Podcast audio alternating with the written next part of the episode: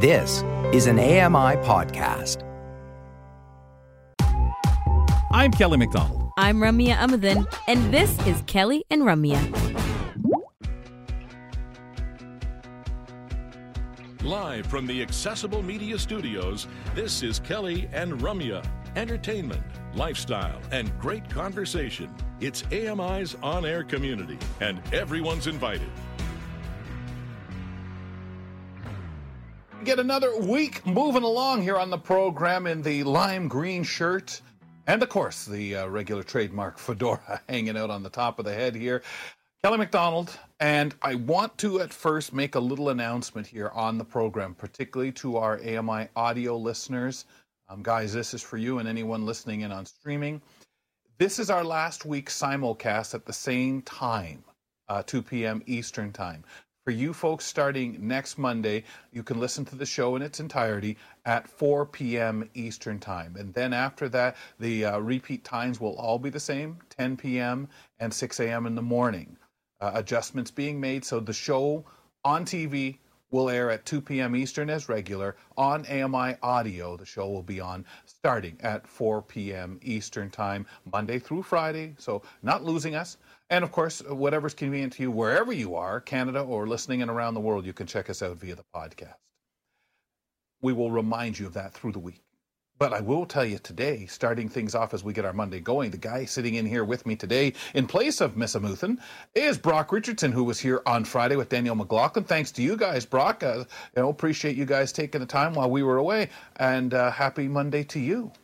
Yeah, uh, happy Monday. I enjoyed the time with uh, Danielle McLaughlin, but it's always nice to uh, do this alongside you or Ramya, depending on whatever happens on any given day. Wasn't necessarily anticipating today, but here we are, and I'm looking forward to it. Yeah, pal. Thanks a lot. Thanks for always being available. Folks, let's uh, take a look at what we've got coming up on the program today. We speak with Lawrence Gunther today to find out what's going on on Outdoors with Lawrence Gunther, heard on AMI Audio. How can Be My Eyes help with orientation and mobility? Mark Rankin joins us to discuss that very fact. We've been talking a lot about that stuff on the program. Excited to hear Mark's angle and what he's got, as uh, always, neat stuff over there. And, folks, does an employee have to disclose their substance dependency to their employer? You know who's got that chat for us in hour or two. Danielle McLaughlin. She'll be here for Know Your Rights. Well, Mr. Richardson, I have to say, lots of sports uh, available today, particularly with baseball. Basketball starting up on Wednesday. We'll be having a conversation with Randall Urban on the show tomorrow about that. You are definitely ensconced in your NFL. What am I forgetting? Oh, oh, Pan Am Games and stuff. Yes, there's that too. There's just tons, but I noticed that CBC is only doing like a little bit of coverage here and there. So I guess it's a CBC Gem uh Yes. property. But yeah, Yeah, a lot. Um, so I got to ask baseball. I'll go back to there where we started. Um, any prediction? Pick either series. Who you've taken? I think tonight we see uh Philadelphia uh punch their ticket to the World Series, and I think we also see Houston break that uh situation that's been going on where no home team has won in that series uh, Mhm. between Houston and Texas, which is very, very odd. I think if you had told me that at the beginning of the the playoffs, I'd have said, "Yeah, that won't happen." But here we are; it's happened. So, yeah, those are my two predictions. I think we're gonna have uh, two World Series teams uh, ready to go after tonight is over. Well, it's going to be very interesting. Excited to see this because there have been some good series. Philadelphia fans, fedoras off to those guys for really bringing it to the table. Uh, let's see what else we've got here for you, folks. I, I don't like this. This is a very upsetting situation. Kind of want you to put yourself in the place of this lady. A woman returned from vacation to find her Atlanta home was mistakenly torn down by a demolition crew. Whoa. Susan Hodgson says she's left with nothing but a big old mess after finding a pile of rubble where her longtime family property once was. She says a neighbor called her while she was away and asked if someone had been hired to tear down the vacant house. Hodgson said no. When the neighbor confronted them, the workers got nasty and told her to shut up and mind her own business. Hodgson said a family member went over and asked to see a permit. That's when the worker admitted he was at the wrong address. She says while the home was vacant, the property was well maintained. She's now attempting to get the situation resolved with the demolition company responsible. You call it, we haul it. Except they left the demolished home. I'm Julie Walker. Okay. All right, let's be honest. You've just got this house. You love this house. Richardson, what would you say? What would you do? Kelly, I don't. I I heard this clip earlier, and I don't know what I would say. I don't know if there is words. I don't like. I, I'm just dumbfounded. Like I cannot believe that actually happened to somebody. And it's good of them to say we're going to rectify it, but the woman's left with no house, and you Yeah, you or whatever was like, in it. Just, How? just wild. Like Well, when Yeah. you're confronted like the, this woman uh, well, this construction team was was confronted by the neighbors. I guess there is the owner of the company of the employees of it. What do you do? Like Yeah. you realize oh wrong permit. Do you continue to tear down? Uh, I, I mean i'm not sure what state it was left in but you talk about real stopping. I, I wouldn't want to be in either shoe. Realize i showed up at the wrong address the permit whether i made the mistake whether the permit was wrong like what do you do and then of course you come home and say hey what about all my valuables what about all my precious heirlooms and stuff like that or or stuff that you just can't get back wow And how do you prove what you had? Like, I mean, I could say that, you know, I had millions of dollars worth of stuff, but how do you prove that with a totally demolished house? Like, Yeah. Uh, so What- crazy. what- it's incredibly wild to even think of it think of it happening but it does we know this we've i want to say chuckled even though it is far from funny at this kind of thing before but my gosh heart goes out to this individual and uh, hopefully the demolition company will do as good as it can and her property will be nicer by the time it's all through Coming up, folks, on our program as we're getting the Monday edition started, ChatGPT released a hands free option for mobile users. What is this feature? Michael Babcock. He'll tell us all about it during his Tech Talk with us in just a moment. Don't miss a minute. Kelly and Ramya will be right back.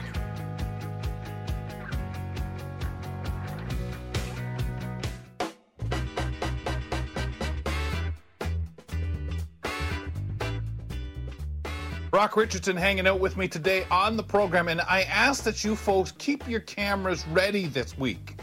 Why? I'll fill you in a little later on in the show, but I'm pretty sure a few of you have a little tinkling in your mind of what could he mean? What do you want me to do with my camera over this next week? Well, we'll talk about that at the beginning of hour two, okay, folks? We'll fill you in real quick on that and ask for your help and support and eh, hopefully a lot of fun. As we settle in to get the week going here on the program, Michael Babcock joins us every Monday to talk all things tech.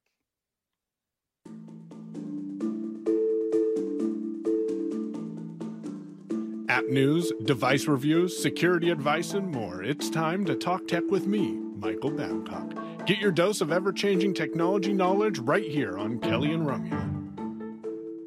Mike, nice to have you back with us, man. Always a pleasure and always so much to get into. And you know, on this show, uh, my regular co-host is absolutely obsessed with ChatGPT in one way or another, whether it's getting pictures described or, hey, we can create this script for that or doing this and that. She makes uh, no bones about that on the program. Today, you're going to talk to us about an option for the mobile users out there that ChatGPT has released, this particular option. Uh, what is the feature in hand? Yeah, uh, so we'll get to that in a quick moment, Kelly, but I have to mention something that I forgot about, and I think you and Brock will find this funny. So I was thinking, what do I need to talk about when we come on? And, you know, looking at these notes, and Megan came on on the break and told me, nice haircut, Michael. Appreciate, uh, looks a lot different Ah. than last year. So visually, I have uh, a lot less hair, and I'm curious, Kelly or Brock, have either of you gotten a haircut and then forgotten that you got a haircut until someone said something? Richardson, I'll let you go first with that one because that seems more like a Brock Richardson thing.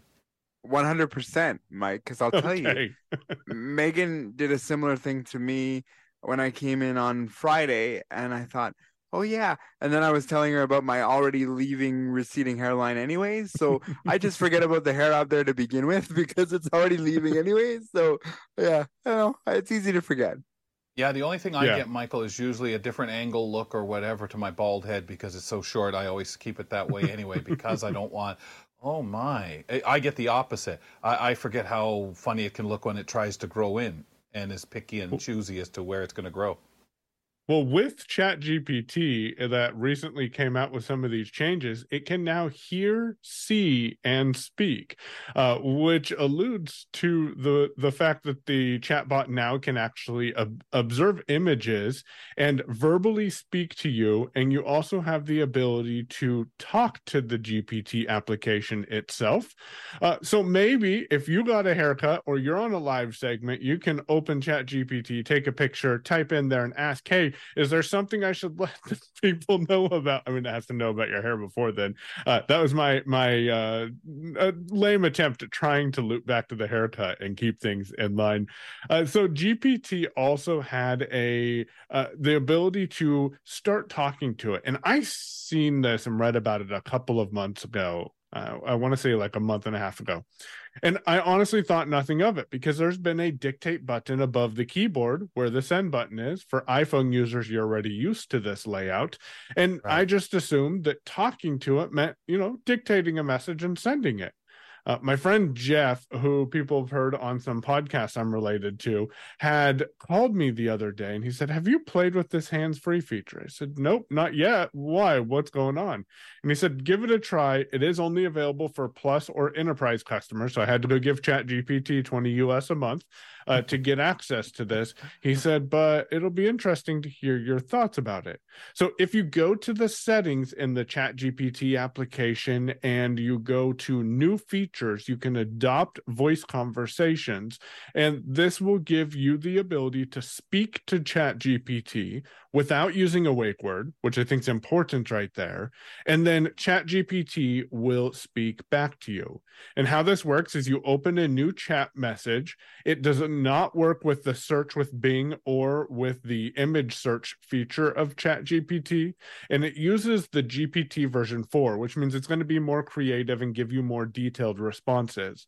But when you open a new chat on the ChatGPT app, specifically on iOS, I've not tried it on Android, though I do believe it works. It on the top of the screen towards the right side, it's not the very far right button, but the second button in from the right, um, is a button that you use to start voice chat. When you double tap on this or single tap if not using voiceover, then this opens a, I call it a virtual phone call. And what that means is the phone is always listening at that point. And you can mm-hmm. just ask questions. And when you're done, the phone will speak back to you in a natural sounding text to speech voice. If you listen carefully, there is a very subtle tone that plays before the microphone opens so you can start talking. And unfortunately, or maybe fortunately, because you know we all can be a little mean, you cannot interrupt the phone while it's talking to you. So you do have to listen to the whole response. Uh, but it works just like a phone call, and you don't have to uh, worry about using a wake word to trigger the voice activation. Wow. Wow, I I, I kind of like the idea that you could sit there because you're going to get your ideas on the fly. I mean, it'd be nice if you if you wanted to interrupt it because you know that's the way we get with everything, um, whether it's the A lady or or Google. Um, but I I think that's pretty good when it comes to. Do you get a record of any kind, any transcription? So it does appear to make the transcript, and if you have a GPT four, uh, I'm sorry, GPT Plus account, so the paid account with Chat GPT or OpenAI, uh, you can actually go back and look at your previous conversations. So where I found this to be helpful is I was treating it like a virtual assistant and just telling it some things I needed to get done, and uh, telling it some of the emails that I needed to write, and asking it to to help me draft those emails.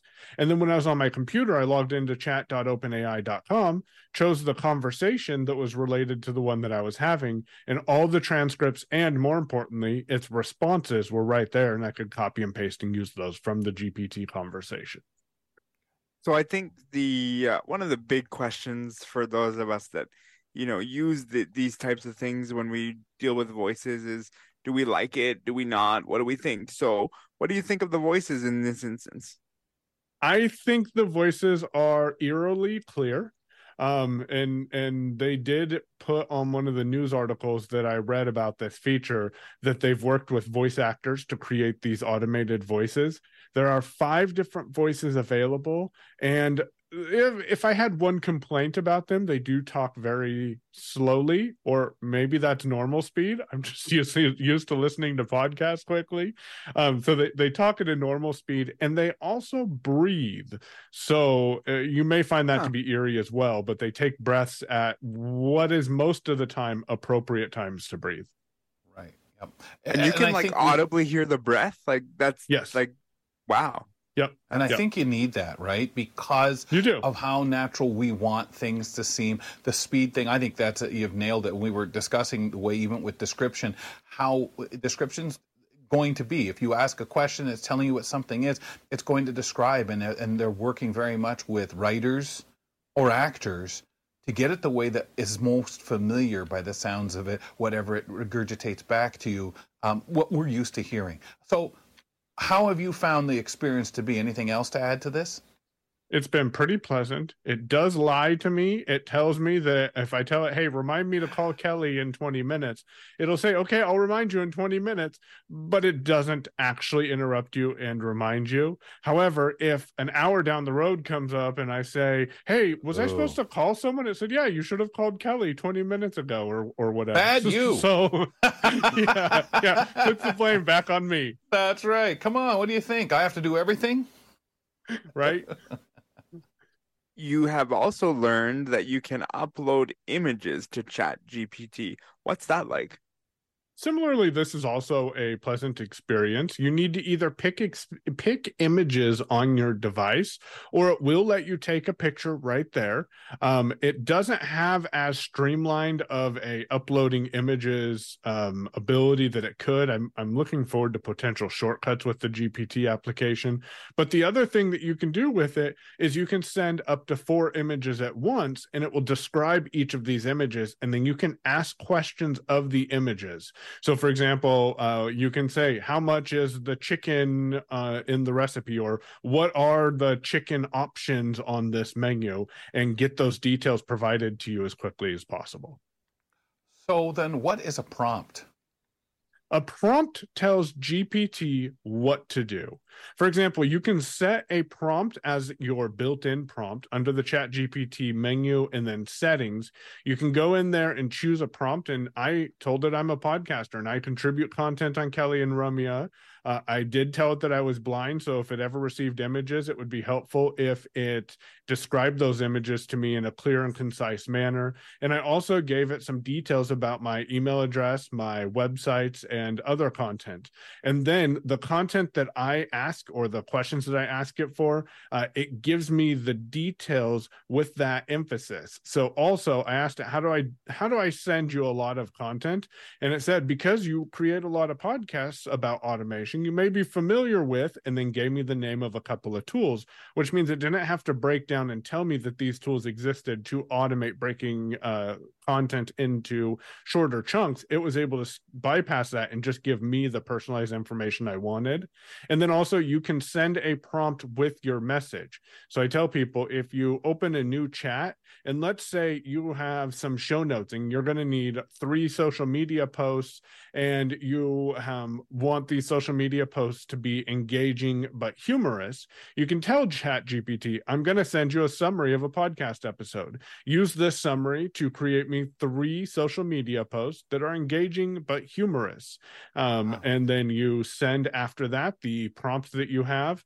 And I just discovered today, and I should have known this, but at the end, what you can do to simplify the process is you can say, if you understand me, uh, you can I got a, a, dog barking in the background because we have FedEx just pulling in. But you can tell Chat GPT uh, put three at symbols and, or respond with three at symbols if you understand the commands that I gave you. And then it replies with three at symbols, and then you can go on and prompt it more with the information that you need. So I need three LinkedIn posts, or I need three different Facebook posts that are more serious. Uh, prompting is all about what do you want to get out of the system by giving it the information you have. Can you give me a quick synopsis on Be My AI and tell me what that's all about quickly? Yeah, Be My AI is inside the Be My Eyes application. It allows you to tap on the button, and then the first thing it does is brings up an opportunity for you to take a picture. You can then uh, get a description of that picture and ask questions also of that picture. And one thing I learned about this is it can, uh, the camera picks up a little bit more than you might think. So I got details about my messy desk when I was trying to take something, a picture of something behind my desk. Wow. Uh, anything particular about the experience and how it currently works, maybe compared to what before it was like? Yeah, so now it's just really simple. You just go in, take your image uh, automatically without having to tap on uh, any other buttons. And then you can also go into your camera roll. So if you're like, what is this picture? You can go into that picture, choose the share button, and then share with Be My AI. And then you'll get information about those pictures right away. Awesome. Okay. Yep, that's really amazing. Um, right now, would you say that comparing images to uploading to, to Bing, uh, how do you feel on the quality of that experience? I think I get better results from Be My AI. It goes back to the prompt because I think Be My AI's prompt was crafted to be able to give me as much detail as I need. However, one thing that I don't know if people realize, and I learned this while doing some website work over the last week, uh, remember we have access to get images described to us. So if you're curious what a web page looks like visually, take a screenshot of that and you can send that into Bing and ask it to describe it to you. So it really comes down to your use case scenario and how you want to be able to use these tools that are available to us. As usual, wonderful stuff, sir. Thank you. No worries. Have a great rest of your show, and thanks for uh, thanks, having me. And enjoy your haircuts. hey, good, good, nice haircut, man. Hey, now Michael, try since you got the haircut, get a job, will you? Join us next week for a tech talk with Michael Babcock uh, on the program. Coming up next, let's get the headlines with producer Grant Hardy. We'll talk to him right after this. Stick around and learn something new. Kelly and Ramya return with more in a moment.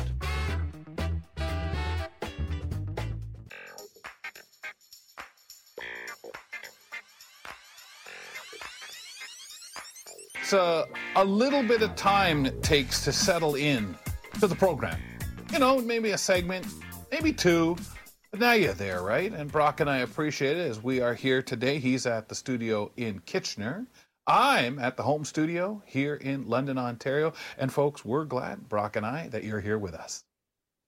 Yes. And Kelly, we always learn a whole bunch of stuff and we talk about that on the program. And I love that, that we can learn so much. But one of my favorite segments is when we bring on either Grant Hardy or or Bill Shackleton and they bring articles and we never really know where they're going to go. And we get to do that today with producer Grant Hardy. Let's bring him on for headlines.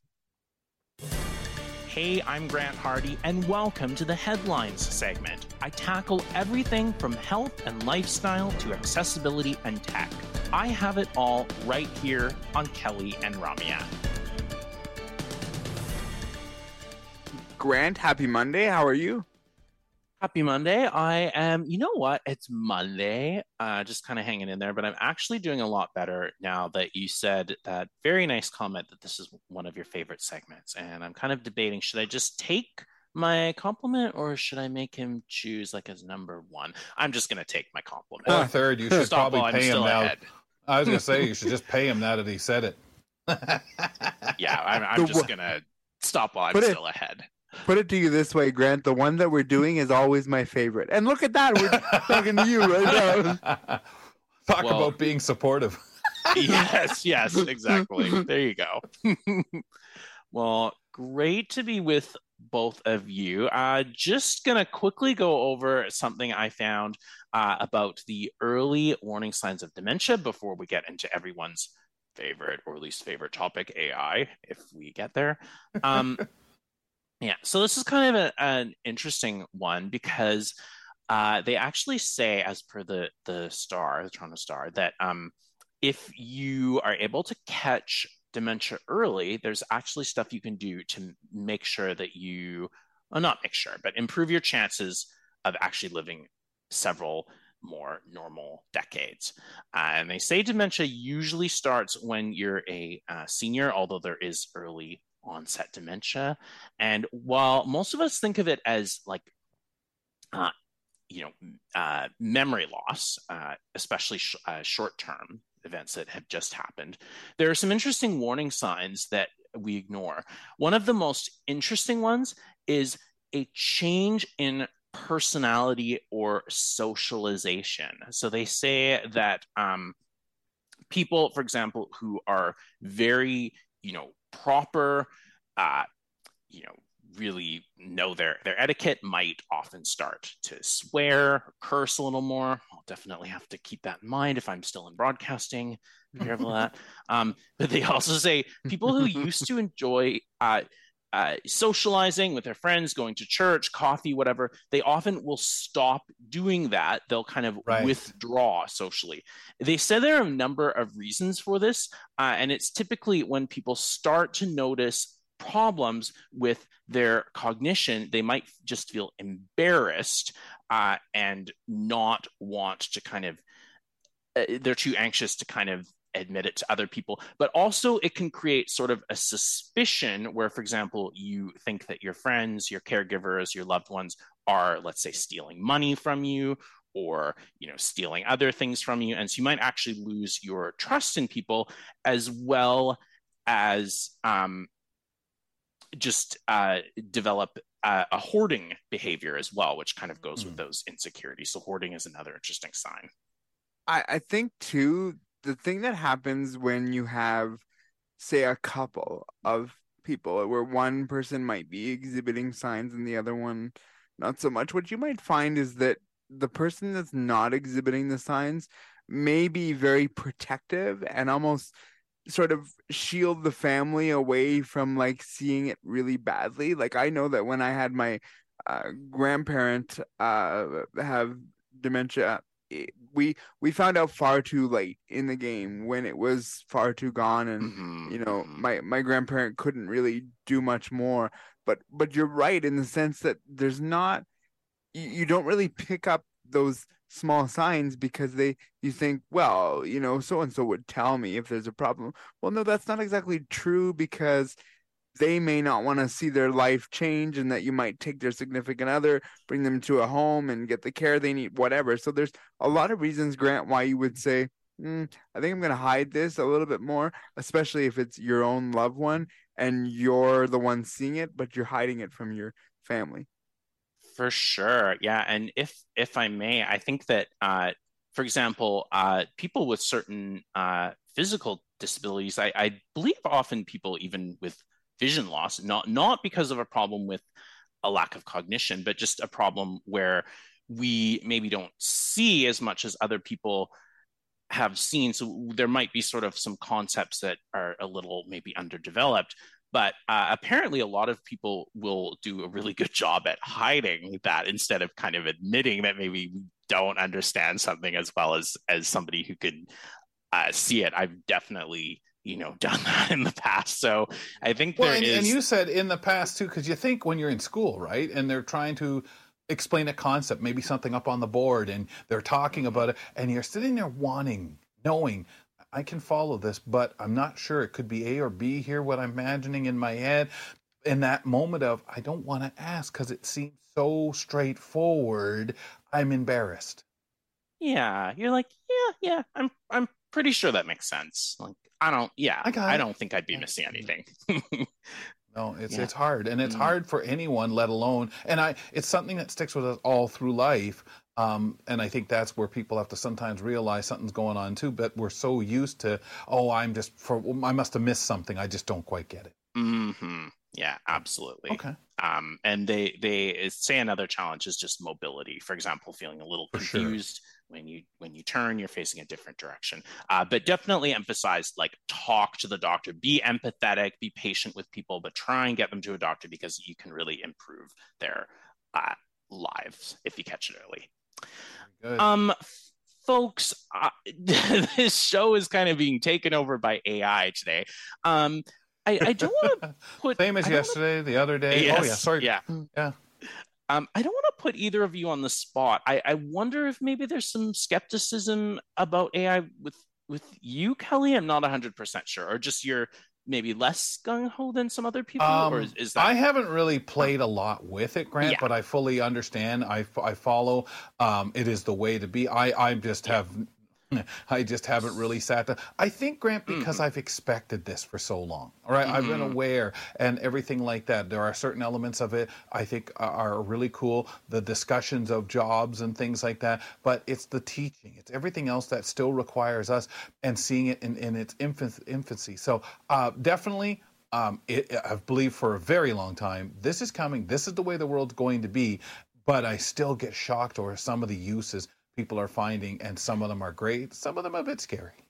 Yeah, absolutely. Um, so there's a study here uh, where, uh, because doctors are talking about using this to summarize medical notes, sift Right. through data, etc. And apparently, there's a study where they they uh, stress test all the A- AIs, and uh, they found that um, they responded to the researchers' questions with a range of misconceptions and falsehoods about Black patients, sometimes including fabricated race based uh, equations or just flat out uh, debunked um, claims. So, for example, uh, related to uh, kidney function, lung capacity, and skin thickness related to certain medical questions, in some cases, reinforcing long held false beliefs about so called biological differences between Black and white people that experts have spent years trying to eradicate, debunk, that can often lead to, for example, taking the pain levels in Black patients less seriously or uh, leading to incorrect or uh, kind of missed diagnosis or treatment. This is kind of an interesting one for me because I think the big reason I'm a little skeptical about AI and the big thing that I think people forget is that AI, as I understand it, someone explained it to me, AI actually has no idea what any of the words it's using actually mean in the same way that we do. It knows what words sort of fit together well and sound good well based on all this text that it's trained on, like, you know, good, nice, beautiful, like those all sound great together, but it actually has no idea what it's saying. Uh, So, this is a good example of where you can really kind of trip up those models because it's just been trained on anything and everything. Well, and when you talk about utilizing it maybe for health, uh, like for research, for finding certain things out, because one of the terms people love to use is, well, generally, but that can also mislead us so much because generally has been the term we've used ever since there were human beings, especially when generally our information was is outdated. And it was outdated in the 1600s, 1700s. Everything gets updated. And unfortunately, too, one of the areas I'm skeptical, if you want to go back to what, what you'd asked me, Grant, is it machine learns from us, it learns on its own, but if it learns my biases, that doesn't really help mm-hmm. you across the world asking a question about something that it happens to pick up some of my writings or my views or or knowledge that I've inputted that it comes across and utilize. And I think that that's what we're having happen. But we get that as human beings with YouTube. With, with anything where we have to start saying, "Hey, you can't put false stuff out there. You can't do." And I think that that's what AI will have to catch up with. I see this as as we teach it, as we give it the tools. This go when asked about this, go to this resource, go to this kind, look for the most utilized resources, the most accurate are. Well, this is all being fed into AI, so it can. I'm assuming go to where the most likely gathering of information, putting it together, the most common use of it, but it's still going to find things if I write in there that, yeah, you know what, um, I'm a heavy set guy and it's all from eating fried chicken. And it happens to get a hold of that and say, you know, then you know, uh, you know, um, a, a person, a dark person eating, you know, for southern fried chicken all the time, and he's heavy. So therefore, you know, it, it which for some people maybe health issues are brought in because their diet's high in it. So I I think this is going to be I won't say one of the things to rectify because unfortunately as long as AI is learning from human beings uh, there's going to be biases and and misinformation. But I think that we'll be able to isolate, say, this is where these problems happen. I'm anxious to see the fix for it. hmm Yeah, I I think it's one of those things where essentially they've gone through they've gone through the you know kind of the most offensive sort of slurs that Right. come up. They're like, okay, we're gonna filter these out, you know, no problem. But it's those more. I mean, as someone who's a larger person myself right now, uh, it is not at all hard to get it to say very offensive things about you know larger people or disabled people just by sort of you know Well, you at wonder those about those stereotypes for disabled people or blind people. You know, if you, you know, how much it, you know, AI has information that we all wear dark sunglasses.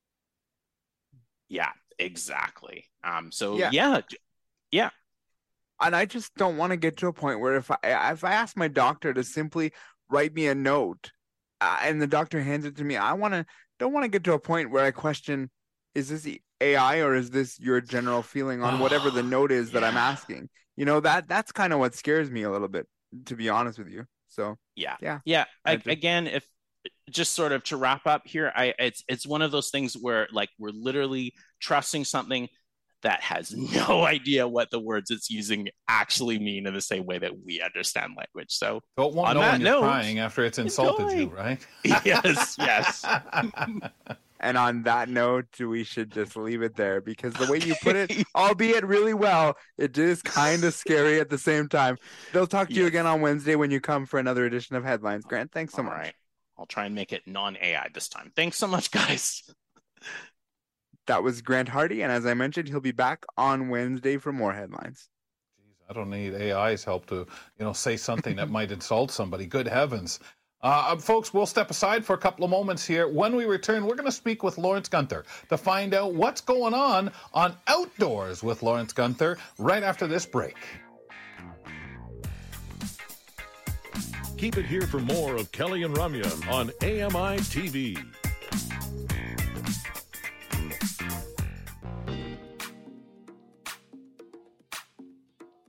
Whenever you settle back in to listen to the podcast of the show, you can do it in segment form or the complete Kelly and Ramya podcast as well. With that complete show, you can check out the audio vanity card left by one of the members of the team. Also, recall repeats of the program at uh, 10 p.m. Eastern Time on AMI TV and on AMI Audio, and on AMI TV overnight at uh, 1 a.m. and on AMI Audio at 6 a.m. Check out the show any way that uh, it works best for you at his home studio in Kitchener, Ontario. Guy handling sports. You can catch him on now with Dave Brown every day, Monday to Friday, and on our show doing a sports wrap up of the week uh, on uh, in our top of our second hour on our Friday program. That's Brock Richardson over there, Kelly McDonald here, and it's always fun when we get an opportunity to check out what's going on at AMI. There's often things that maybe you haven't discovered yet, maybe something new, and we try to keep you posted on any of the new content folks are going to start wheeling out for us at any time, programs and initiatives here uh, at AMI. Today we're joined by Lawrence Gunther, host of Outdoors with Lawrence Gunther. Pal, it's been a while since we've had you on the show. Welcome back. Uh, happy to be back, my friend. You've been uh, keeping very busy, I see, as usual, as I hear, as I check you out on, on AMI audio and other projects, but we'll, we'll get into that in just a moment. Let's start first with Outdoors. Tell us a little bit about Outdoors with Lawrence Gunther. It's a it's a 26 minute uh, show and uh, airs every Sunday at 2:30 and th- uh, Saturday at 2:30 and then every eight hours kind of thing. We're really about getting off grid, right? Getting off the sidewalk, getting into the outdoors, and exploring nature as people with low vision, blind, deaf blind, you know, really understanding how that works. So we're about the environment we're about learning about outdoors traditional knowledge science uh, local knowledge and uh, and from each other right? There's so many people out there rocking it uh, kelly you know who are doing amazing things. We're giving them a voice as well. So we always have a little interview segment where we talk to someone who's just doing amazing things someone with uh, low vision blindness or someone who's working in that community doing things in the outdoors to to make sure it's fully accessible. So Mm, lots going for on sure. for sure Now, here's a curiosity. To, well, it's kind of a twofold. How old's the show now? Eight years? Is that what you guys are? No, we just started our fourth season. So this was a COVID Wow. project, right? So we um, right, right. we started this in August uh, 2020, and with my 14 year old daughter at the time, she's a co-host on the first segment every time. She uh, did you know, and she presents some interesting facts about nature and and sort of you know teaches her old dad some new tricks and uh and it doesn't always go smoothly let me tell you Yeah, but you've been a familiar voice to the network for that time because you had the program before and, and, and with Yeah. fishing and everything like that. So I, I Yeah. guess kind of I should quantify what I mean because what I really want to know is in this time that you've worked with the network, in this time you've brought something such as fishing, all these things that you and I know, members of our low vision blind community, other disabled people do, you know, we, we understand all that. But you must see, especially when gathering guests to have on outdoors now, it's no longer that, as we talk about with a lot of our programming, that surprising, shocking thing now. Now it's the business of corralling and finding all those other people out there. And thank goodness for the different means to do so. You must find programming your show, producing it. Uh, such a joy because, like yourself, others enjoy things the same and are showing you experiences, and, and, and you're always absorbing that that that are pretty tremendous. And what a resource to find them. And I'm sure, to some degree, it's easier now.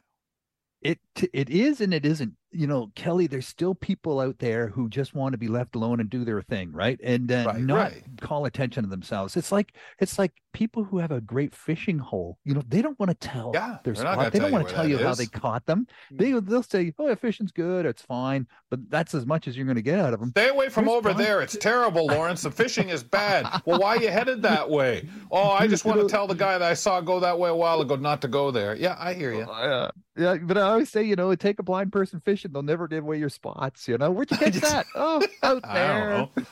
Don't know. Out there. but you know, I've been talking to blind people who hunt, right?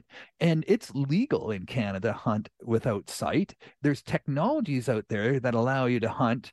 You know, you of course you're not just going out there and shooting that sound. Kelly, that's a big problem for everyone who hunts. That's why the number one rule of thumb for people who hunt is you don't shoot at sound or the movement in the bush and then go look what you just shot at later. You have to positively identify what you're shooting at and then pull the trigger. So that means for a, a blind low vision hunter, they have a sighted person with them. They're using technology, low tech or high tech, to help aim their firearm or crossbow or whatever it is, muzzle loader, and they're out Military there with their friends hunting. Yeah. Wow. Brock, you want to go for a ride in the woods? Uh, no, no, it's hunting season. no, no. I think I will pass. I love, you know, playing video games like that where you can do that, but I'll stay inside my house.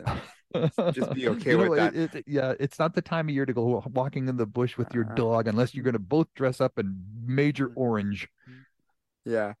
Lawrence, I- I'm going to ask you a two-folded question here. I want you Yeah. to delve into some of the topics that you you talk about, but also I want to know, is there a specific topic where you say, "Man, when we get to talk about X as it relates to outdoors, I love it."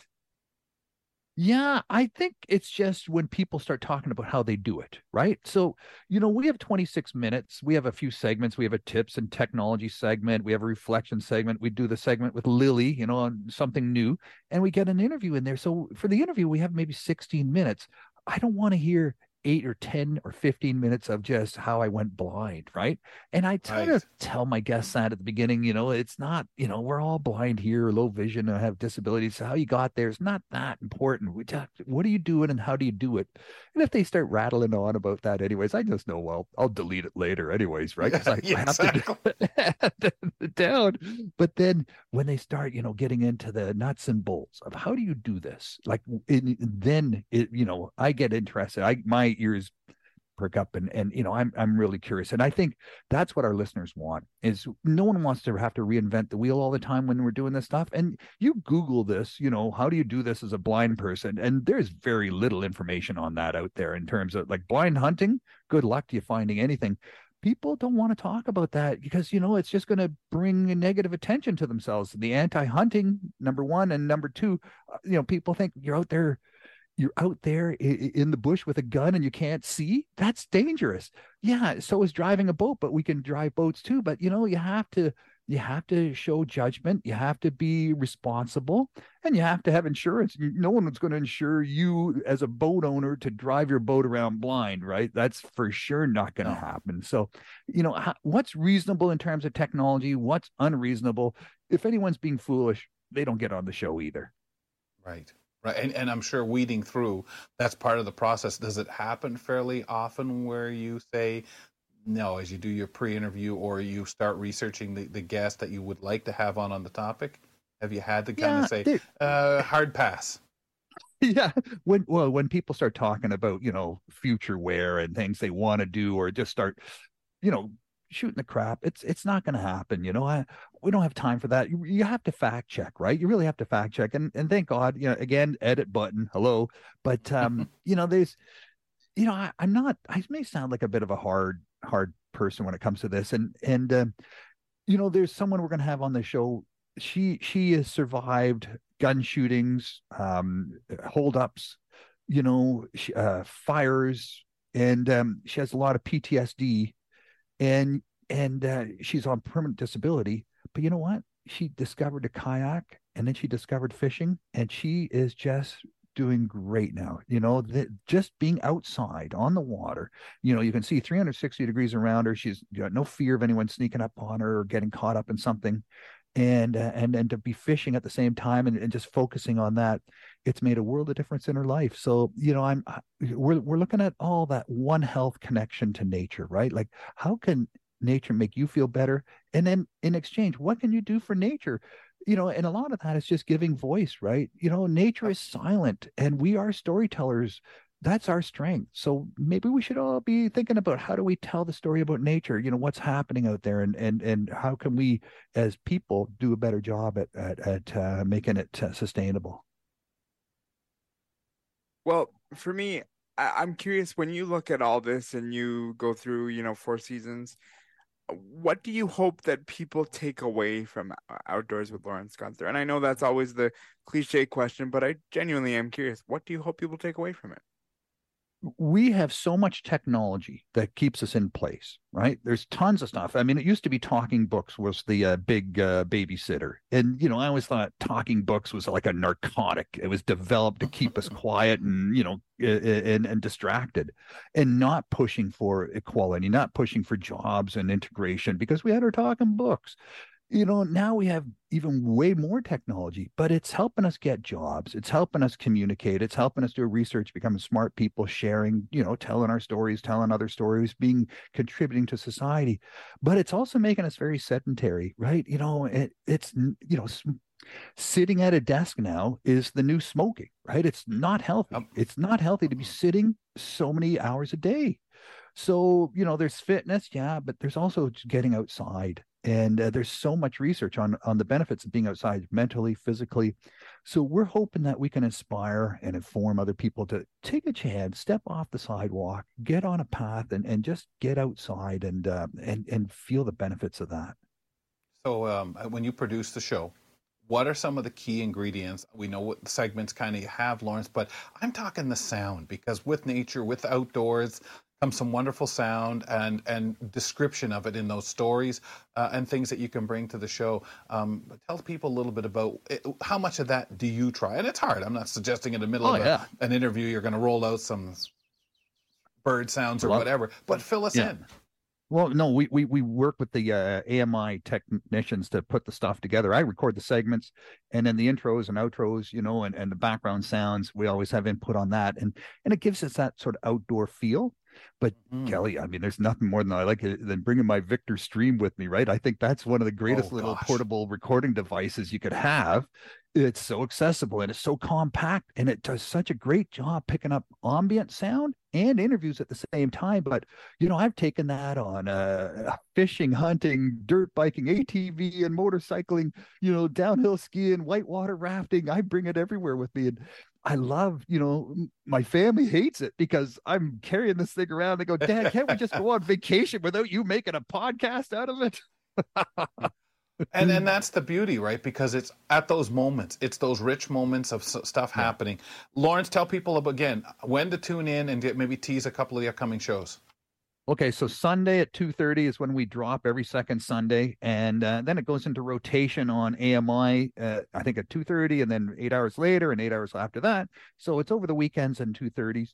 And then you can download it as a podcast on Apple or whatever. Just subscribe, uh, please subscribe and uh, and and send us some love, man. You know, send us uh, some feedback either at feedback at ami.ca or or even better on uh, on Apple you know give us some rankings give us some five star love because that's the way people find this. I mean who else there is googling you know i want to learn more about being a, in the outdoors as a blind person. You with Google a gun. not a, with a there's not a ton of crap that comes up right? It's no, really no. it's really thin you know people people are doing it but they don't think about sharing it that much pal, it's really great. Uh, like I say, a familiar voice to the network for a number of years, but outdoors with Lawrence Gunther, uh, four years. Congratulations, especially the the evolution and everything that you've had yeah. to do to keep this going, and and all that hard research and fact checking.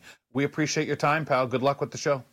Kelly, we're going to have you up at the uh, Bluefish Exploration Center, you guys, and it, it's going to be a fully accessible off grid uh, research station and uh, outdoor exploration center. So that's going to, we're working on that now. We'll hope to get the doors open next summer in 2024. And uh, yeah, it's going to be, uh, this is a dream of mine and it's coming, coming together. Okay, pal. Well, thank you. Thanks for giving us a tip on that. And good fish. We'll talk to you later. Lawrence Gunther joining us. You can join us on Mondays for AMI highlights. We've got another hour of the program. Brock and I with you. Does an employee have to disclose their substance dependency to their employer? Danielle McLaughlin lets us know on Know Your Rights. And how can Be My Eyes help with orientation and mobility? Mark Rankin, he's here. He'll discuss that with us a little later. Up next, however, the Port Stanley Festival Theatre in uh, London, Ontario, out just, just kind of south of the city, has a bunch of country tribute shows coming up. Uh, community reporter Annette Dennis has a lot more for us. Keep it here for more of Kelly and Ramya on AMI TV.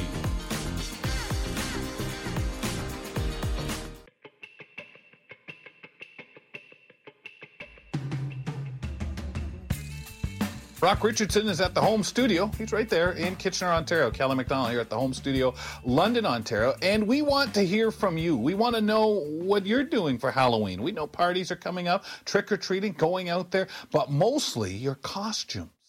We'd like to start sharing some of that on the program since this is our first year as a, as a TV show as well. We'd like to be able to do a little description. So if you could help us out, if you drop us a picture um, please give us just a little description. Maybe just who you are, whatever name you want to use, you're comfortable with, first name, last name, not at all, that's okay. And your your costume, and uh, maybe a couple of highlights of it, so that Ramya and I, during the next week on the program, can share that with our audience and give a bit of a description. So you can send that to Kelly and Ramya at ami.ca. And uh, we'd love it. If you feel comfortable, we'll uh, see as soon as we start getting a few, start sharing them on the program as we walk towards Halloween. Kelly McDonald here with Brock Richardson. As we do to begin the second hour of the program on Mondays, we get to talk to some community reporters. And today we're going to go to Southwestern Ontario and speak with Annette Dennis. Annette, how are you? I'm doing pretty good for a Monday. How are you guys doing? Pretty well. And I have to honestly say that it's like your script, at least topic one, was literally designed for one Brock Richardson because I love country music themed tribute shows. And that's where you're starting with. Port Stanley Festival Theater is doing this. Can you tell me more? Yeah, for sure. So, like I've I've had on my report before, they have um, wonderful um, Canadian um, productions plays during the summer, and I this is the first time I've noticed it. I don't know how new it is, but they're having throughout the whole entire off season, they're having a huge variety of um, talent coming in for basically musical tribute concerts.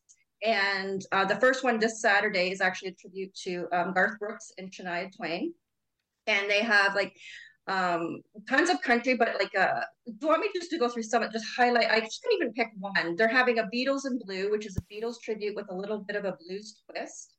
Uh, three decades of U2, a tribute called Desire.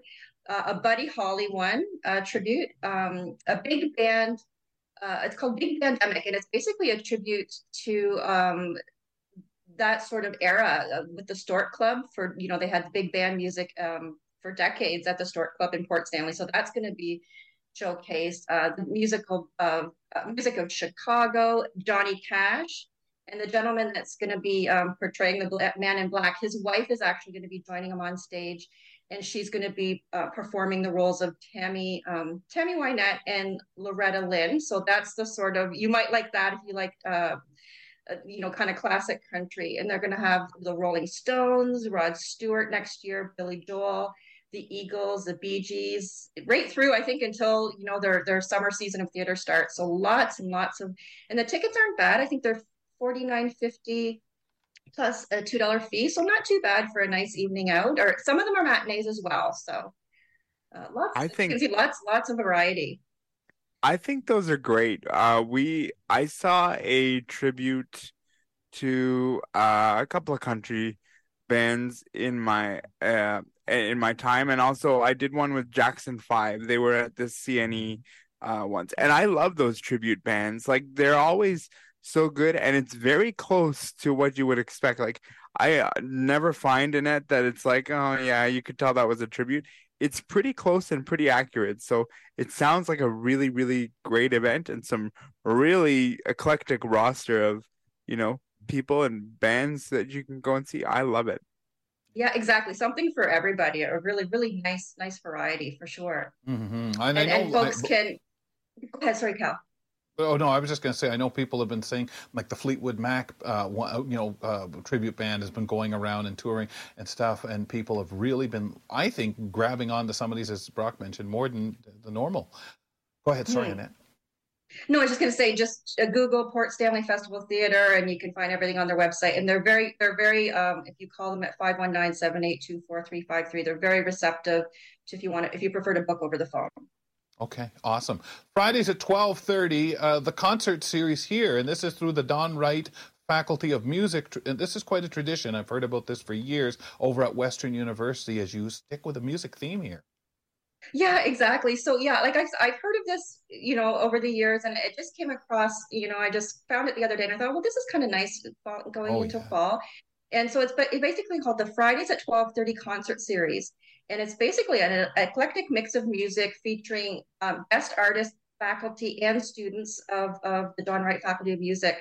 Um, and they run Fridays from September through March. Now it's not every Saturday. It's or sorry, most Fridays, not every. They obviously have time off for different things in school, but um, everything is available on their website. Um, they are free for people to to uh, attend, and it's at Von Kuster Hall, if I said that right, at the Music Building. But these concerts also you can um, access them via live stream, and I actually did that on Friday. I, I halfway through, and I just clicked on the website. There's a link that takes you right there, so you can enjoy it you know, from the comfort of your own home as well. So yeah, wow. really, really nice, that, nice way to see, experience music.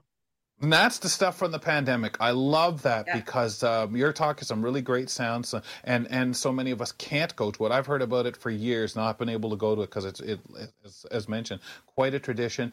Really good piece to remind us of, Annette. Because I'll be honest, I've I've forgot about it. I think I thought it was Thursdays or Tuesdays, but I think we have somewhere else in the city or used to um, somewhere else there was performances from one of the music uh, associated schools, or maybe it was even from uh, Western uh, downtown at that one of the churches. But I, I, you know, I might be remembering that wrong. Yeah, yeah, no, and I think they do. They they do sometimes do concerts outside, but these ones for the most part are, are uh, take you know take place, and they have such a wide variety. You can go out and, and just kind of scroll through all the events. Um, it's something for everybody, whether it's contemporary, um, you know, the classical music that we all know and love. Um, and they, and I think they also, lot of, you know, um, contemporary artists that are putting new works out. So it's a really interesting wide variety of, of things for, and even a little bit of jazz as well, Kelly. There's one next Perfect. year. Um, yep. That you might like, yeah, and it's not because it's at lunch hour. You can sit down, and if you're doing work, you can maybe listen in the background and eat your lunch or whatever. Yeah. Oh, I love it. That's great. You got Kelly on jazz right away, man. He'll yeah. he'll be oh. all over that for sure. All of this, and when they sit down at the pipe organ too. Ooh, yeah. Yeah. Your uh, third. Just... Go ahead. Yeah, sorry. Go ahead, Brock. Sorry. No, no. Go ahead. If you were going to finish up on topic two. Yeah, sorry, I was just kind of going into topic three. I kind of put them in two different things, but it's a, another music. They're having. I had to highlight this because it's a Halloween concert, and I thought it's fun, it's free, and again, this is taking place Saturday, October twenty eighth, from seven thirty to nine p.m. at the Paul Davenport Theater up at Western University. And this is an in-person event. It's free, first come, first serve, and it's basically just it's the uh, presented by the Western University Symphony Orchestra and it's basically a Halloween themed concert. Um, some of the highlights are going to be the Harry Potter and the Sorcerer's Stone Suite. So Sorcerer's Stone Suite, that's a mouthful. Uh, Peter and the Wolf and the Danse Macabre. That's how you say it. So kind of something different for folks. It, it won't be live streamed, so folks kind of have to go down and enjoy in person, but something different to enjoy, um, you know, in the month of October. Wow, so much great. Symphonies is, really is always symphonies is always impressive though because like you know they all have to be so in sync and so yeah. you know ready to do this and each instrument has its own sound and it all comes together and just sounds really uh really nice and so this sort of halloween theme is something that i look at and i say ah that's kind of intriguing and i i, I like this because you wouldn't necessarily correlate halloween and orchestra uh absolutely totally. So, yeah yeah yeah different for sure yeah Big sound, that's for sure. Uh, Annette, let's grab your last one. Dark Horse Holiday Market, and this is in Grand Bend. Yeah, so I came across this, and it's kind of that time of year. I thought people can mark their cal- calendars. This is a bit different. This is um, a market that's taking place at the Dark Horse Holiday. Sorry, it's the Dark Horse Holiday Market, and all the tongue twisters, place... man. Oh, I know. It's a bad day for that. It's taking place the weekend of November 17th, 18th, and 19th at the Dark Horse Estate Winery, which is located in Grand Bend, Ontario. So, you know, very close for those. And some of the highlights, they're going to have family photos with the Grinch, alpaca walks in the vineyard. We got to have those alpacas in there. They're going to have live music, holiday cocktails, special holiday cocktails, and a special holiday menu at the Danu Cellars, which is their their um, restaurant and then of course they're going to have a whole bunch of vendors with with you know unique um, crafts and, and and goods that are available if folks want to get a little bit of holiday shopping in. Awesome. You always got to get a little holiday shopping in there. Yeah well and it, probably, it's sort of like and things have changed a lot in that. I think uh, you know i think the churches will tell you that since covid um, and people really love the feel of the bazaars and things like that. And when you get something like this it, it's just got a, such a nice feel yeah, and it's nice when it's a local, like a, and they they have a call out for local vendors. So if you're an independent business person and and you have something that you sell and offer that you can apply to be a vendor. So I love that when it's a local, very uh, craft oriented, mm-hmm. um, independent sort of thing. And and it's there. The hours are Friday five to nine p.m. Saturday 11 to 5 and Sunday 11 to 4. And people can just search Dark Horse Estate Winery if they want more information about the winery itself and what they have. Yeah, it's interesting because when you look at like the the market in Toronto, the Christmas market, and this just the feel of them. I know very European kind of feel that so many of these have, and where we're get kind of getting that idea from. Um, it's really nice because people, especially as you say, the crafts. There's so many people creating stuff and not not enough venues to sell them. Oh, absolutely. And it's hard to believe that like um, when you're looking that there's already starting Christmas bazaars are starting and it's just it's yeah. hard to believe we're there already. time sure does fly. Speaking of time flying, Annette, that is all the time we have for today. Uh, we will talk Excellent to you in a segue. month. Thanks See so you next much. Time. Bye. That's an that's Annette Dennis who comes to us from London, Ontario, and gives a community report once a month.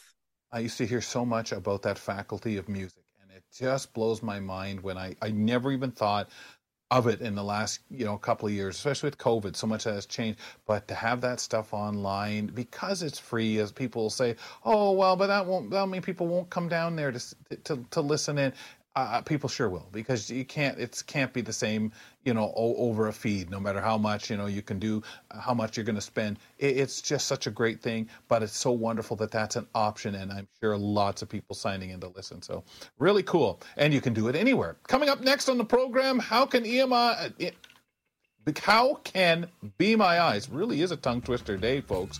Uh, help with orientation and mobility? Mark Rankin, he's here. We'll discuss it after this.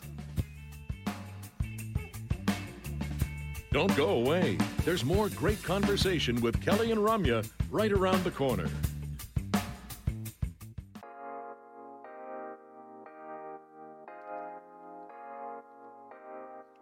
Thanks for being with us, ladies and gentlemen, as we work through the Monday edition of Kelly and Ramya. Ramya away for the day. Brock Richardson happily sitting in his uh, second day of duty. He was here with Danielle McLaughlin on, of course, our Gateway uh, opening week, weekend event on Fridays as they got you started into the weekend. And here he is to begin us here on the program with a, another week. And uh, always fun, Brock. Always great to have you. Um, we have been having these tremendous conversations, I find, about mobility. And, you know, you get thinking, how much stuff can you guys talk about mobility? And there's a lot out there. And, and the angles that we have had the pleasure of taking, I think, have been really enlightening and you walk away with a few things to think about. So let's do this. Let's bring Mark Rankin in, who's going to be discussing orientation and mobility with us.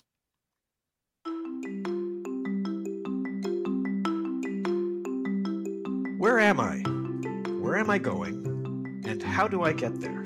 I'm Mark Rankin. As a certified orientation and mobility specialist, I've been helping pedestrians with vision loss answer those questions for decades, with a few detours along the way. Join me on Kelly and Ramya for some travel tips and tall tales from the streets of Toronto. Man, you never know what you're going to get in Toronto on those streets. But I'm sure lots of people will tell us, man, you don't know what you're going to get on my country road just outside of Ambro. You know, you don't know, Kelly. So don't be saying that or counting us out.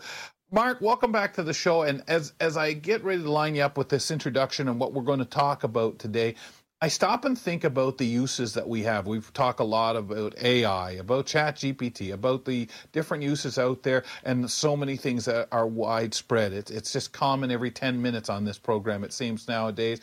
We talk about wonderful services such as Aira. Um, love Aira, but sometimes it's not necessarily the affordable one for some people to be able to use because nowadays we have some options out there. And today we're talking about how Be My Eyes can help with orientation and mobility. Welcome back to the show. Thanks, Kelly. Uh, nice to meet you, Brock, if you're still on. Um, nice to meet you as well. I, I, guess what uh, what I want to talk about mostly today is the AI function of of Be My Eyes. So Be My AI um, because that's what I've been playing with because it's it's it's new. Um, but I'm gonna kind of go back and talk about it in the context of vision alignment and orientation, kind of overall. Because um, what I've talked about a lot in in our chats is how technology kind of works as a stand-in for some of the sensor information that um, you lack if you don't, you know, if you have a, a vision a vision loss of some sort.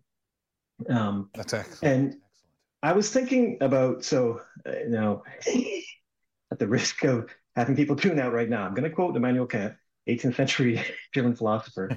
Um, this is one of a famous quote of his, the critique of pure reason. He's trying to figure out how like, conditions under which um, thought and uh, ideas are possible.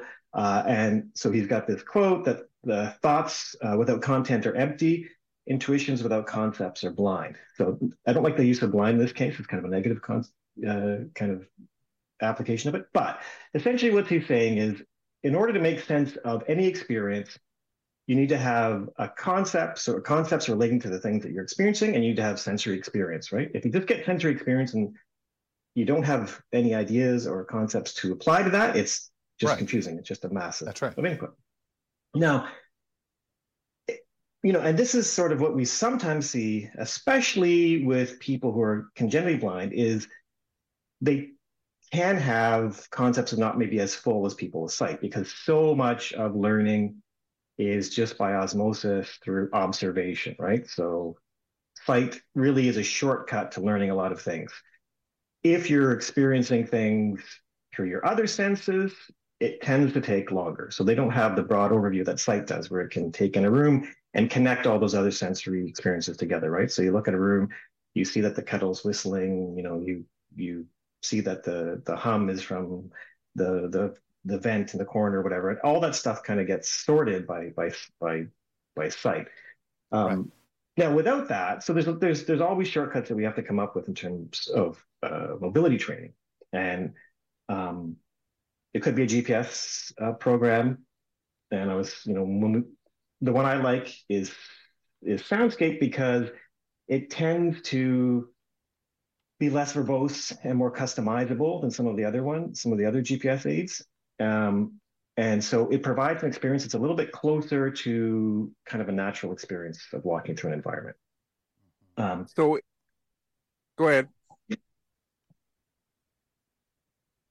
Go ahead, Mark.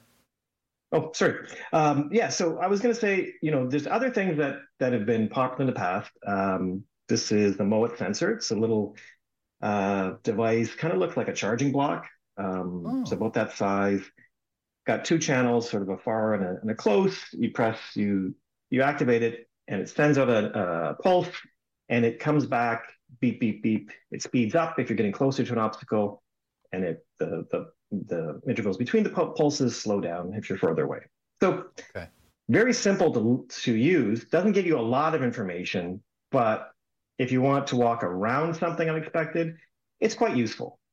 Um, not does not give you a full concept of the area you're traveling in, but sometimes that's not what you need when you just want to avoid an obstacle that's unexpected right. in your path.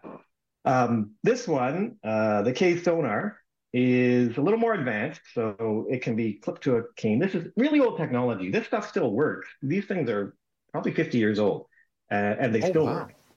Um, this one gives uh, more detailed information about the environment in that the the it, it, uses sonar and when it bounces off something the tone changes depending on the composition of the thing it is bouncing off of. So it gives you the tone changes to indicate your proximity to an obstacle and the tone changes depending on the composition of the now what i mean by that is something hard like a cement wall sounds different than something relatively softer like a drywall wall. Right, or a wood and, or something. Yeah, and it's very hard to explain it except that like the I guess it's a sharper sound. I don't know how I would someone who's yeah. used this and and and it's actually quite eye-opening to go out with someone who uses one of these. There's not many people who do because it's such old technology. Um, but you can, for instance, point this around and you can say that sounds like a lamppost and that sounds like a tree. Um, that sounds like a like a window. That sounds yeah. like maybe a, maybe a wooden door. Wow. Kind of and, and, when you think of somebody maybe who is a on a big campus, or I don't even want to say like necessarily just Toronto, but I'm thinking of uses because I've never had that opportunity to check these out really or use them, and I'm thinking, would I have walked around you know 30 years ago 40 years ago with something like this waving it or whatever. But when you say oh that's a lamppost that's a and if you're walking somewhere and you're trying to get somewhere and you need to know okay there's no noise ahead of me it's pretty clear.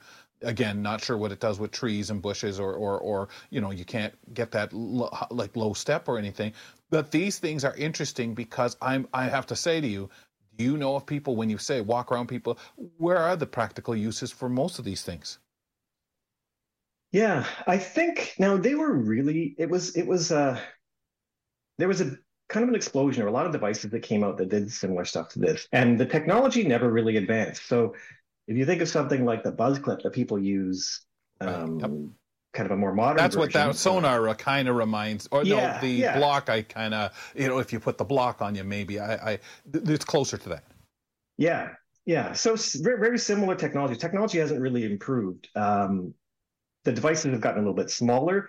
Um, but I think there was one time where the I think these things were viewed as a possible substitution for the sensor information you would get through sight. And there was some really advanced functions. So there were some people that could even use. Um, so there were ones that were mounted on, a, on glasses.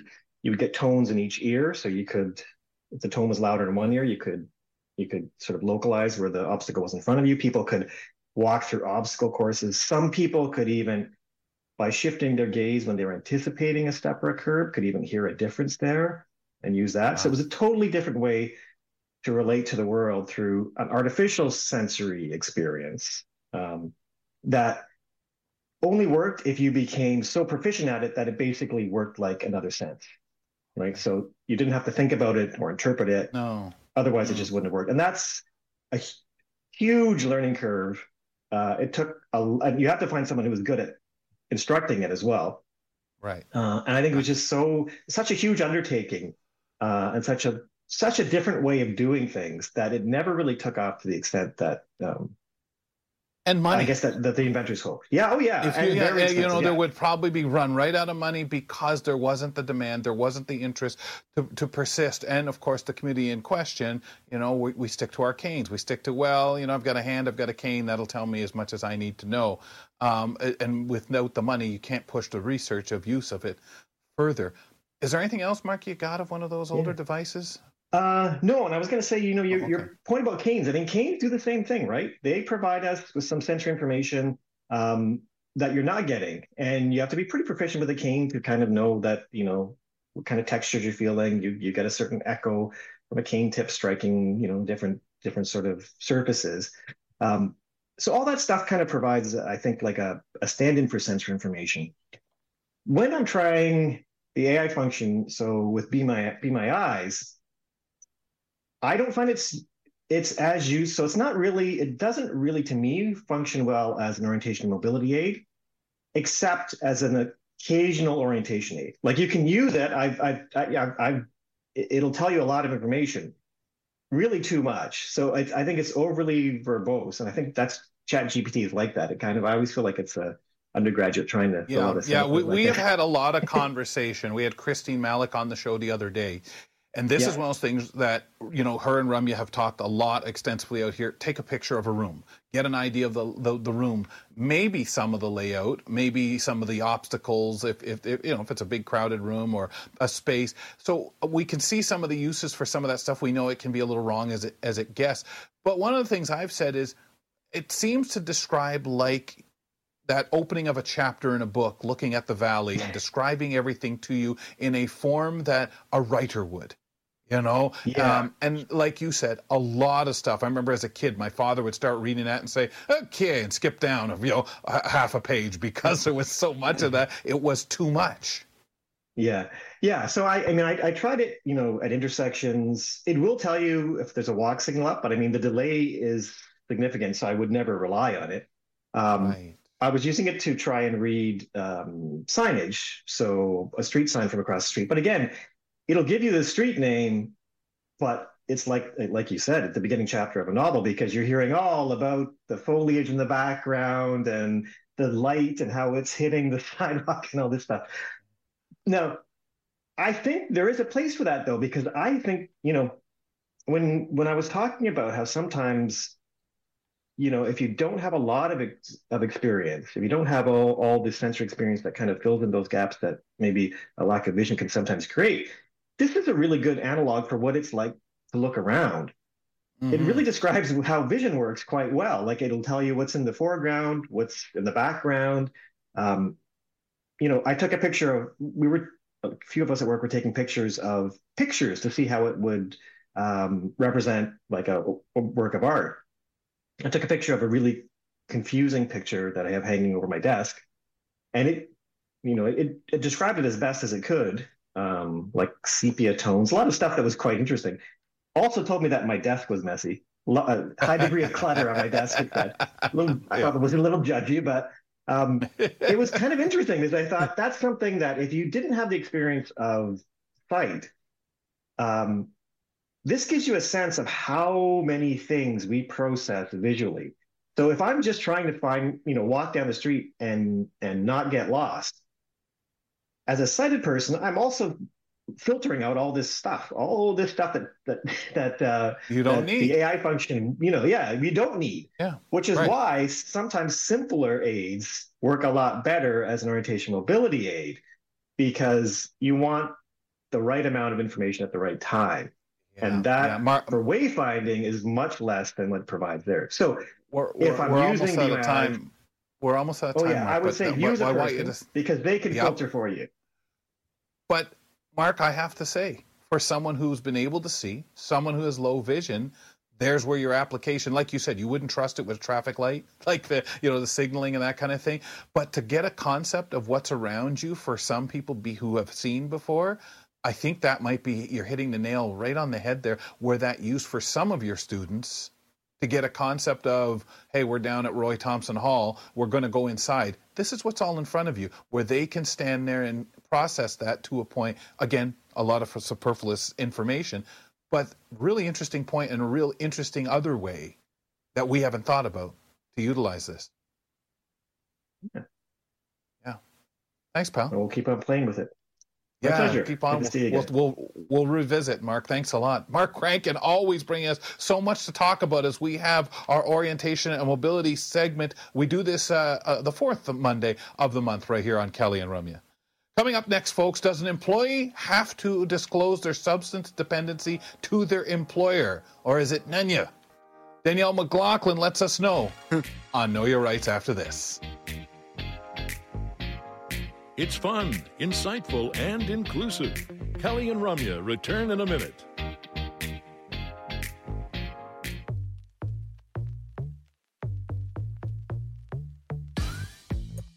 Man, you know, you sit there and tell Mark we're almost out of time, and then you start thinking as you're saying that, and you want to finish the thought. Maybe a real good cut for time moment, but uh, really love that segment with him. Um, lots to think about, lots to unpack from that at some point too. So it may make its way to cut for time. You never know, but. I think there's so many things, as everybody keeps saying, and Grant said it during his segment, about your resistance or your embracing of ChatGPT and all these different things we're using AI for. And uh, it was a real interesting dilemma that some of the mobility instructors will find themselves with of, hey, can we use this? How are we using this particular um, method, this tool, uh, for getting around and, and mobility? So uh, really interesting. If you missed that, please check it out via the podcast. Kelly McDonald here with Brock Richardson. Speaking of time to unpack, it's time to unpack this week's segment with Danielle McLaughlin. It's time for Know Your Rights. Did you know that everyone has rights? No matter who we are, we all qualify. But what happens when freedoms collide? The answers are rarely simple, but always interesting. Join me, Danielle McLaughlin, to talk about civil liberties and human rights on Know Your Rights. There are many kinds of disabilities. Unfortunately, not everyone with certain kinds of disabilities know they have rights. This is particularly true with people who are living with substance addiction disorder. Danielle, always a pleasure to have you on board. Pleasure working with you on Friday last week, and we love this conversation as well. Can you start by telling us what you mean by duty to accommodate, if we could start there? Absolutely. And it was a real pleasure working with you Friday as well, Brock. It's uh, one of my favorite things to do, and I think we had a pretty good time. Th- this is an interesting issue because um, substance dependency or substance addiction disorder is an issue, you know, in, in many countries. Canada certainly is, is one of them. We have human rights um, in every province, human rights acts, as well as federally.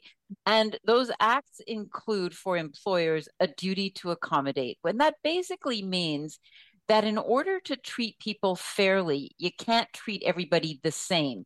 And as people with disabilities know that um, you know if you were to treat everybody the same we would be quickly leaving out many kinds of people who can't get access to the facilities. For example if we assume that everybody can climb stairs or if we assume that everybody can behave in one one fashion or, or another. So this means that an employer specifically here may be required to do something about their rules and regulations, maybe required to alter their rules and regulations in some fashion that will make it possible for a person with a disability, and in this case, a substance dependency disability, to get to work, to do their work.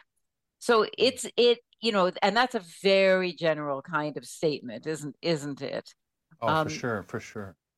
so you know th- this this is a very difficult issue and it's becoming perhaps slightly more difficult as we become more and more aware of this kind uh, of disability hmm Well, and uh, Danielle, we always get wondering because we hear it as disabled people. Hey, are you going to disclose before you go for the interview? Are you going to this, that, the other thing? Right. Because we think I'm behind the gun. If I do that, they're going to just, well, nice that you came. Oh, see you later. Don't let the door hit you in the back. That's that's the paranoid. That's the belief. Unfortunately, many of us are led to. But in the case of substance dependency, does that employee have to disclose that to the employer?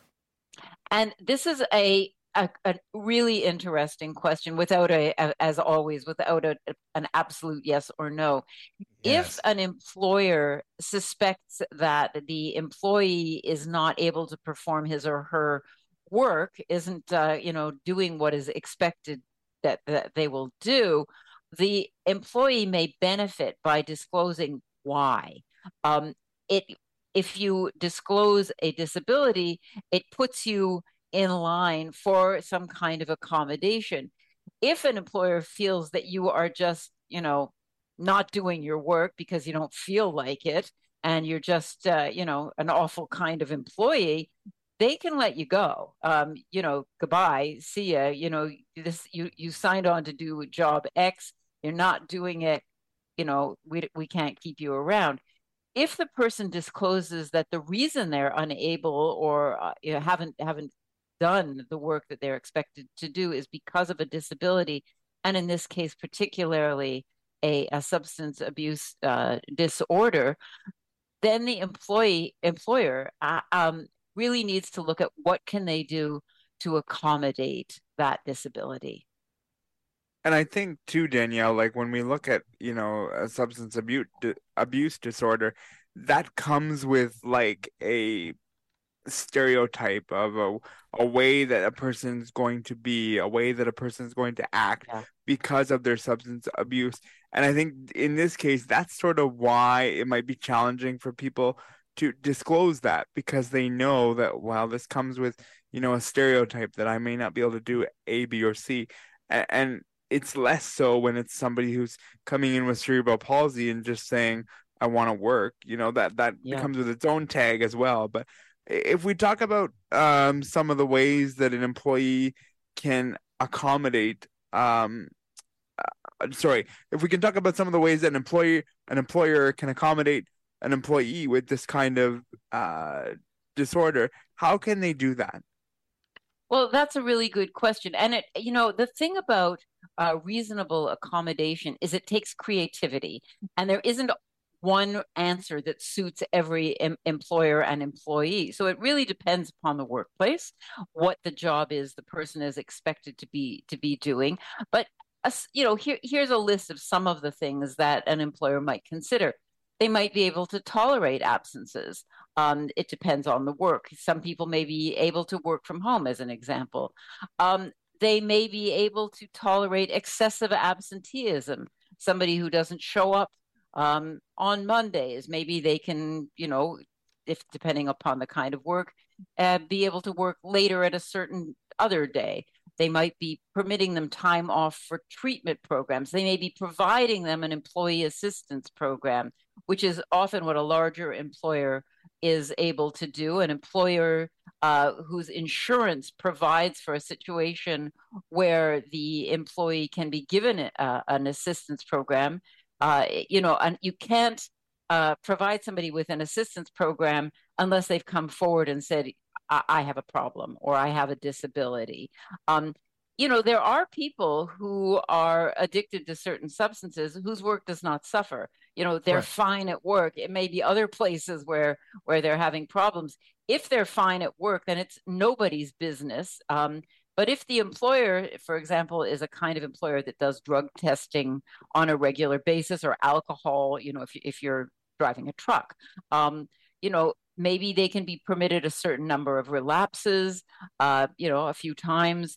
Um, and maybe the employer can say, you know, we're going to help you by getting you counseling.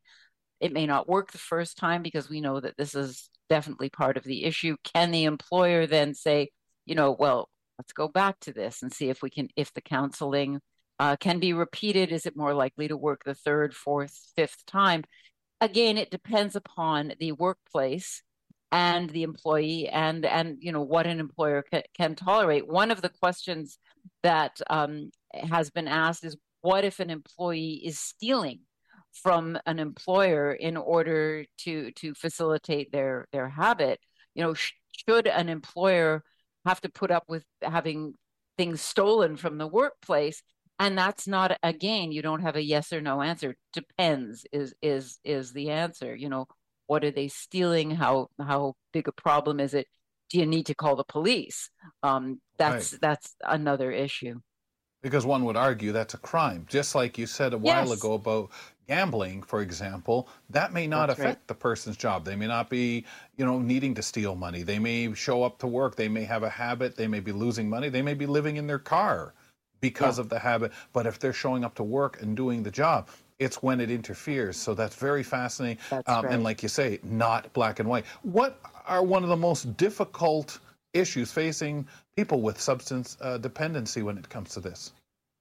Well when they're trying to stig- seek that accommodation stigma is there. one of the is one of the biggest Right. ones you know um you know very few people are comfortable coming forward and saying i i have a problem this is what my problem is can, can you help me um the first thing that most workplaces are going to want to do is you know try to talk somebody in into getting better in, in into you know getting uh, help to stop being addicted to whatever it is that they're addicted to. But there's such a stigma, you know, people will say, um, do you really want to have somebody in your workplace who has this particular issue? It is a bona fide disability. It is listed among the, you know, the human rights requirements for accommodation for disability. Um, and yet, you know, because it is what some people might call an acquired disability, very often the person with that disability is blamed. Um, it's your own fault that you have this disability, and therefore, you know, why should I do anything for you? And yet, there is this obligation under law. Um, there are certain kinds of jobs, as an example, being a lawyer, where you are not permitted to uh, to to have this kind of disability. If if you are reported uh, as having a uh, let's say an alcohol problem, um, and you are known to uh, you know to be impaired when you're dealing with your clients, or if you show up impaired to court, um, you will probably lose your accreditation to act as a lawyer. So you know you're not going to want to leap forward and tell people that you have this problem um, if you suspect that it could be the end of your your career. So, you know, th- these are really difficult situations.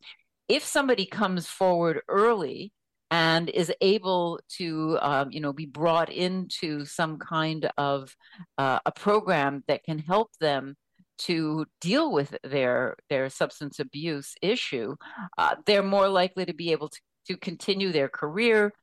And yet, there's this push pull kind of situation where you know you're hoping that nobody notices because you're afraid you will lose your your career um, and yet if you don't come forward you could lose your career Right, because you you're coming forward at least saying I have a problem, um, and that can get you that support from your your workplace, depending on, of course, what you're doing. If you're working heavy equipment, obviously, that's right maybe drinking or, or or narcotics are not the kind of thing you're going to be able to do.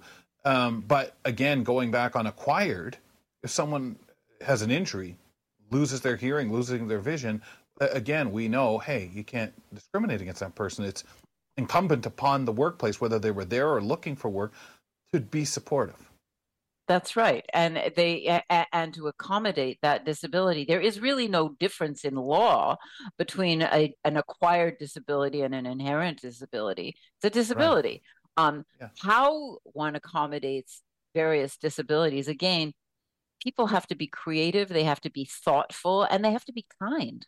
You know, you you you you don't look at your em- employee if you're an employer as the adversary. You look at Right. this as a person you've you know you you've uh, invested in their training as an example. You want them to stay.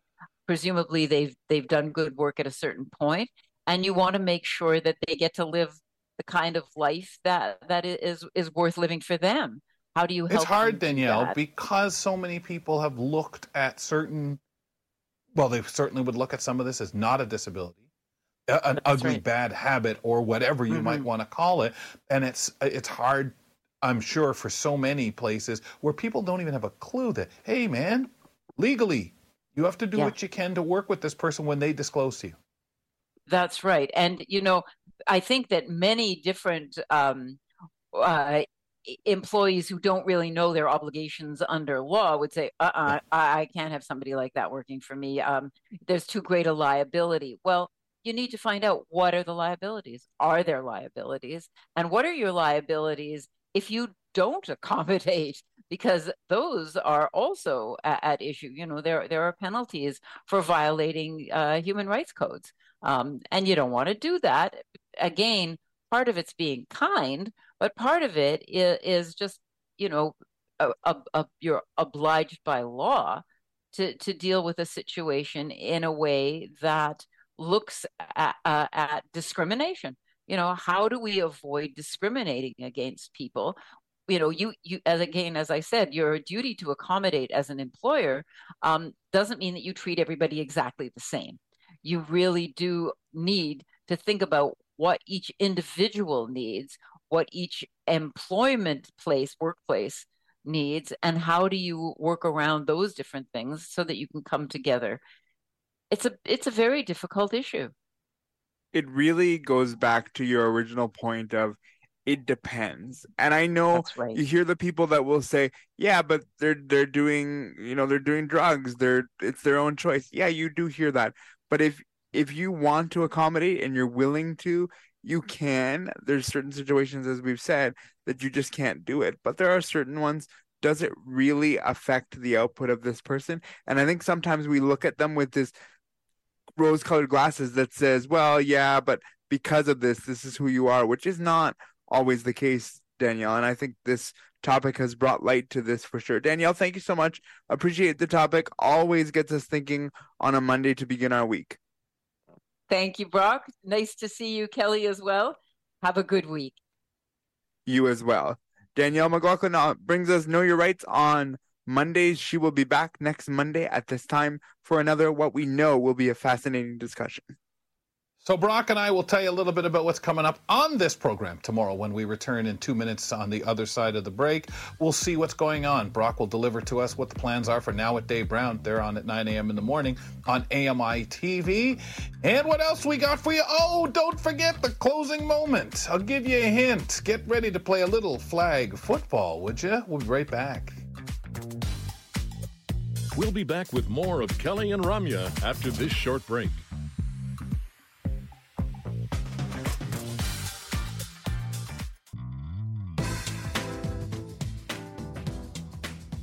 Mentioned to you earlier in the program, check out the podcast whenever you get a chance. Subscribe using your favorite podcast platform and enjoy Ramya and uh, what's the show called? Kelly and Ramya at your leisure, ladies and gentlemen. While you're in there, give us a rating and review. Maybe even teach me how to say the name of the show. Whatever you do, whatever way you want to consume the show, we appreciate whether it's one of the repeats or live here at 2 p.m. Eastern on AMI uh, TV and on AMI Audio. Reminding you that uh, AMI Audio will run the show two hours later, starting next Monday not live with us at 2 they'll, they'll pick up the ball at 4 o'clock and, and run the show 4 o'clock eastern time starting next monday the gang over at Now with Dave Brown, their program comes your way on AMI TV at 9 a.m. in the morning. Brock? Anu Paula will talk about accessible travel and the need for centralized resource for people with disabilities requesting information when traveling and getting on board as well. Uh, Fat Bear Week was earlier this month. Lawrence Gunther will talk about his uh, things that he's done to give you some basic information on how to protect yourself from a bear. So that will be an interesting conversation. And of course, it's Tuesday. That means it's the weekly news quiz. I will be joining the panel along with Elizabeth Moeller and Karen McKay and test our knowledge on the news and events from this week. And my goal, Kelly, is I want to get more than one point. Karen McKay on it too. Awesome. What a nice, nice, different kind of group on there. Uh, good luck to you, Brock. Uh, hopefully, the ladies will uh, give you a good battle and maybe you'll score two points. Our hmm, closing maybe. moment today, folks, on the program. Let's get to that because need some thoughts from Brock on this one. Flag football, football has long been a staple in uh, gym classes in the U.S. Now it's hitting the big time. It'll be an Olympic sport at the 2028 Los Angeles Summer Games. Former uh, NFL tight end Rob Gronkowski says, hopefully there's no trials and they'll just accept me. But he's in for playing. he's going for flag football if there's flag football in those Olympics in 2028. Are you surprised at this? Well, I'm actually surprised that the whole if they'll accept me. I, I you know, that's kind of funny to me. To me, if Rob Gronkowski wants to play, you know, flag football for the US team, he's a shoe in. He's won a bunch of Super Bowls. I hear you that Yeah. flag football is a little different, but I would think that he would be pretty well shoe. I thought it would be younger people. Uh, you know, no tackling in this sport, no whacking, no smacking into each other. Players just try to pull one of the flags attached to the ball carrier's belt, yank it away.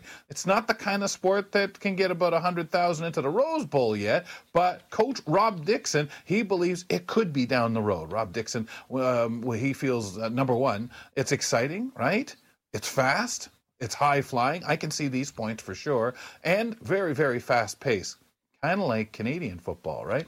Uh, it does require an elite level of game knowledge and football IQ. And of course, you're thinking that, Brock, because with that high level of athleticism that's needed, there's a lot of speed and a lot of agility to get that flag away. you'd have to have a lot of speed. You know, it's it would be a different game, and that's sort of where I lean into. Maybe Rob would have to learn a little bit, but I think he's also got the speed covered. It would be interesting to see, like, you know, you'd have to get the flag fully away. Like, it wouldn't be one of those grab on and get it away a little bit. Like, it's fully off the Velcro or however it's attached. So, very, very fascinating, and I look forward to seeing how that shapes up. I remember my dad coaching flag football, so my first life experience. I was pretty young, uh, and and it, I always thought that. I thought, gosh, you, can't be tackling anyone. Um, Rob Dixon is the head coach of the girls' varsity team flag football team at Frederick High School in Frederick, Frederick Maryland. Um, I think that other angle, that as we talk about with soccer and so many sports, where it's, you have your, your male side, your female side, uh, same thing here. You can have female teams, you can have male teams, and each country be well represented. Uh, I believe, now again, I can't quite remember the date, the last time flag football was in the Olympics was, I think, 1934. Coming up on tomorrow's program, ladies and gentlemen, our nutrition segment will be here with Julia Caranchis, and we're going to talk about vitamin C, what it's good for, and what foods we can find it in. that was my intro, Kelly. So I just gotta find out what you're doing. Uh, the, the the NBA season officially tips off tomorrow. We speak with Toronto about the Toronto Raptors and Randy Urban tomorrow from NBA TV. The uh, that'll be a lot of good conversation with Randy Urban. Ramya is to be back to the show tomorrow, so we'll get into that and many good conversations. Thanks, Brock. We'll see you later. We're waving at you, folks.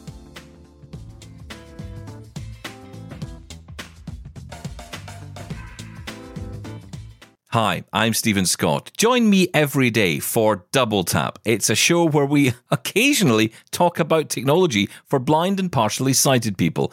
You'll find us wherever you get your podcasts.